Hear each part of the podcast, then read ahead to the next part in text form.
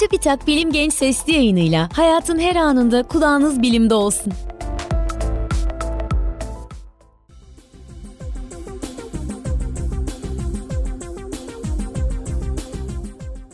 Gençler merhaba. Ben Levent Kurnaz. Bilim Genç Sesli yayınının bugünkü bölümünde yıldızların evriminden ve güneşin geleceğinden bahsedeceğiz. Hikayemizi kısaca özetlemek gerekirse, hiç beklenmedik bir şey olmazsa, yıldızların nasıl yaşayıp nasıl ölecekleri, oluştukları andaki kütleleriyle belirlenir. Beklenmedik şeyler ise, yakınında başka bir yıldızın bulunması ve bunun sonucunda da kütlesindeki olası değişikliklerdir.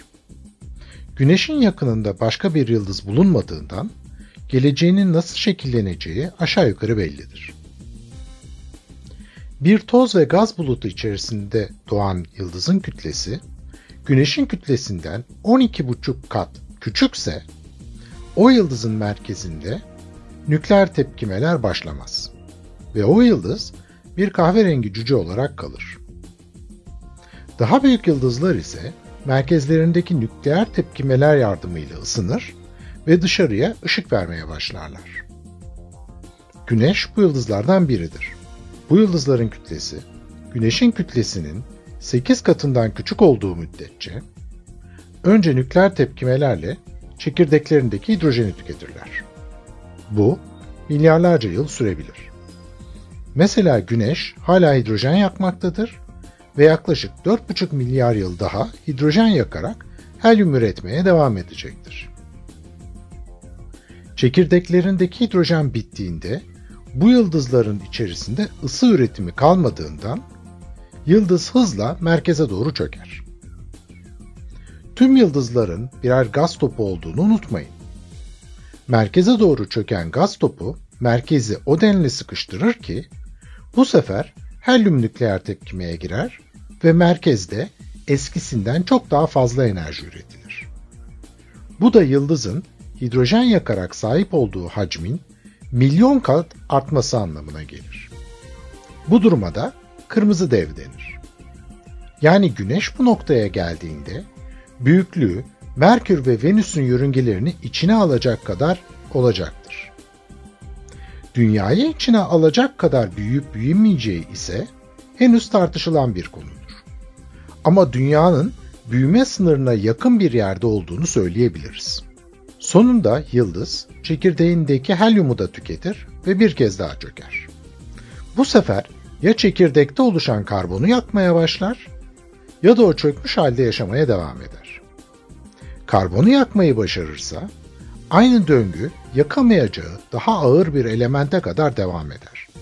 Ancak sonuç hep aynıdır. Çok küçük ve yoğun bir yıldız. Bu küçük ve yoğun yıldıza beyaz cüce denir. Beyaz cücenin merkezinde ısı üretimi olmadığından trilyonlarca yıl sonra yavaş yavaş soğuyarak siyah cüceye döneceği düşünülüyor.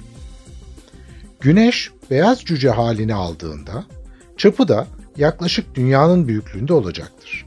Merkezinde ise dev bir elmas kristalinin oluşması bekleniyor. Unutmayın, elmas ısıtılıp sıkıştırılmış karbondan başka bir şey değildir. Eğer yıldızın kütlesi 8 güneş kütlesinden fazlaysa, çekirdeğinde gittikçe daha ağır elementleri yakmaya devam edebilir.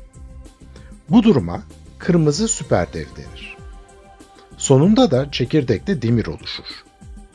Demiri nükleer tepkimelerle yakabilmesi mümkün değildir. O zaman bu dev yıldız hızla içeri çöker ve bu hızlı çöküş nedeniyle de korkunç büyüklükte bir patlama oluşur. Bu patlamaya tip 2 süpernova patlaması diyoruz. Tip 2 süpernova patlaması sonucunda da karşımıza iki ihtimal çıkar. Başlangıçtaki yıldızın kütlesi Güneş'in kütlesinin 40 katından azsa, o zaman yıldızın merkezinin kütle çekimi tarafından sıkıştırılması yeterince kuvvetli değildir. Yıldızın merkezi nötronlardan oluşan bir top halinde kalır. Buna nötron yıldızı diyoruz. Mesela Güneş nötron yıldızı olacak olsaydı, büyüklüğü sadece 30 kilometre çapında olurdu. Nötron yıldızları o derece yoğun nesnelerdir. Kendi etraflarında da hızla döndüklerinden pulsarları oluştururlar. Başlangıçtaki yıldızın kütlesi, Güneş'in kütlesinin 40 katından fazlaysa, kütle çekimini durduracak bir engel yoktur ve yıldız çökmeye devam eder. Sonunda da tüm kütlenin bir noktaya sığdığı bir durum oluşur. Buna da kara delik diyoruz. Yıldızların yaşama konusunda anlattıklarım çok uzun bir konunun özetidir ve süre kısıtı nedeniyle epey yerini ya basitleştirdim ya da anlatamadım. Daha sonraki podcastlarda bu konulara da değinmek üzere, hoşçakalın.